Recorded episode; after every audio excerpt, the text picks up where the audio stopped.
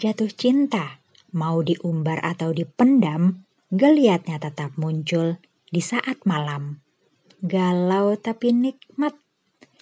Anelin Eva dalam podcast sama Manda berkisah tentang harapan dan membuka hati untuk kepastian.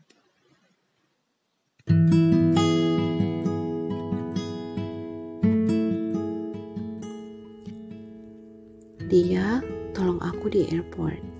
Sampai akhirnya aku bisa pulang dengan selamat. Aku mengapresiasi undangannya untuk nonton konser musik. Aku berterima kasih dia sudah mengantarku pulang. Dia tersenyum dan berkata, "Bye, take care ya."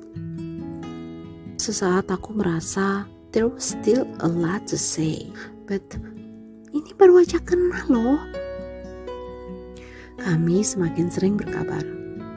Setiap kali sebelum dia datang ke kota tempat tinggalku, dia pasti akan info. Dan kami akan sama-sama menyiapkan waktu untuk bisa bertemu.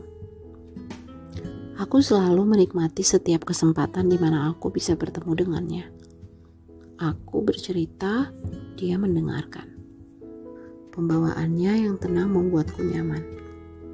Dia hanya berbicara seperlunya saja. Dan aku suka saat-saat di mana hanya mata kami yang berbicara. Ada seseorang yang sudah lama mencoba mendekatiku.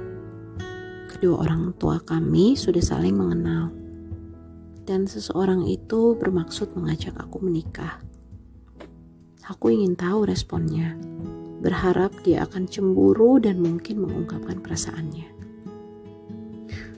Tetapi tidak ada respon darinya. Aku menguatkan hatiku, mencoba berpikir positif. Dan waktu berlalu tanpa menghiraukan aku dengan perasaanku. Hey, I've got mail. I saw my inbox. Yap, that's him. Dia tidak cemburu sama sekali. Dia bahkan gembira aku akan menikah. Dan dia berharap suatu saat nanti aku akan mengerti mengapa dia bersikap seperti itu. Sampai di situ aku tidak sanggup membaca lagi.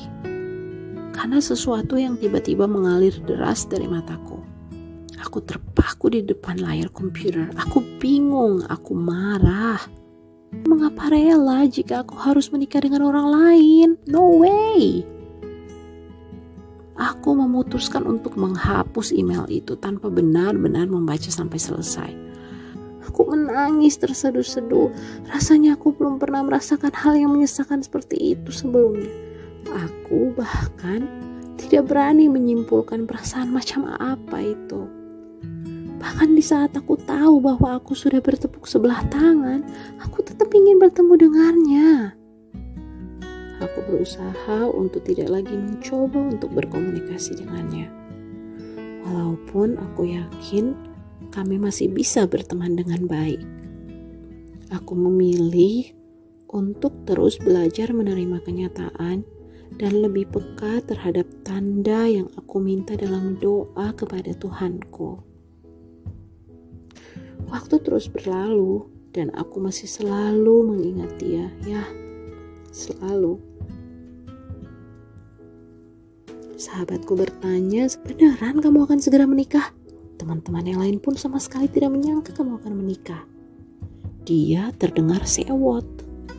Aku tertawa tanpa berbicara apa pun. Dia memang sahabat baikku dan kami sangat dekat. Sahabatku kemudian berkata sambil menatapku penuh harap.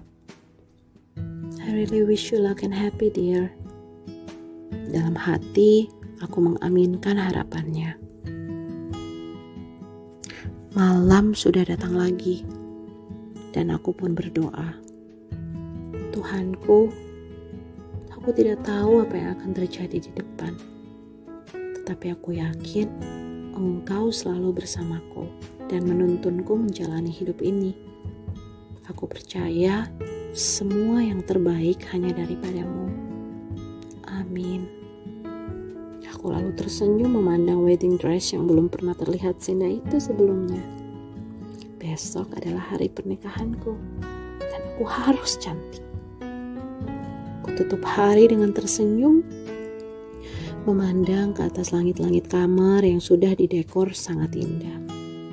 Air mataku menetes lagi, tetapi kali ini adalah air mata pengharapan bahwa besok pasti lebih baik. Memang tidak mudah menjalani perasaan yang bertahun-tahun tidak pernah hilang. Semakin kita hanya mengikuti perasaan kita tanpa berpikir panjang, semakin kita lari dari kenyataan hidup yang ada. Kita lupa bahwa hidup ini tidak melulu tentang kita dan perasaan kita. Perasaan versus kenyataan terkadang seperti membayangkan arus deras yang sedang mengalir, dan ketika kita merawan arus itu, kita sedang membiarkan diri kita tenggelam dan mungkin tidak akan tertolong lagi.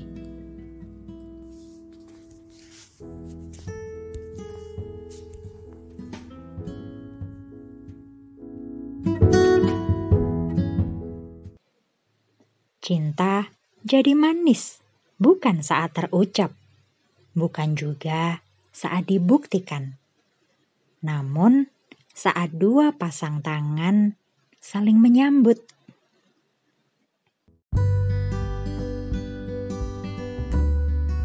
Sekali lagi terima kasih telah berbagi kisah nyata yang muncul pertama dalam benakmu tentang relasi manusia.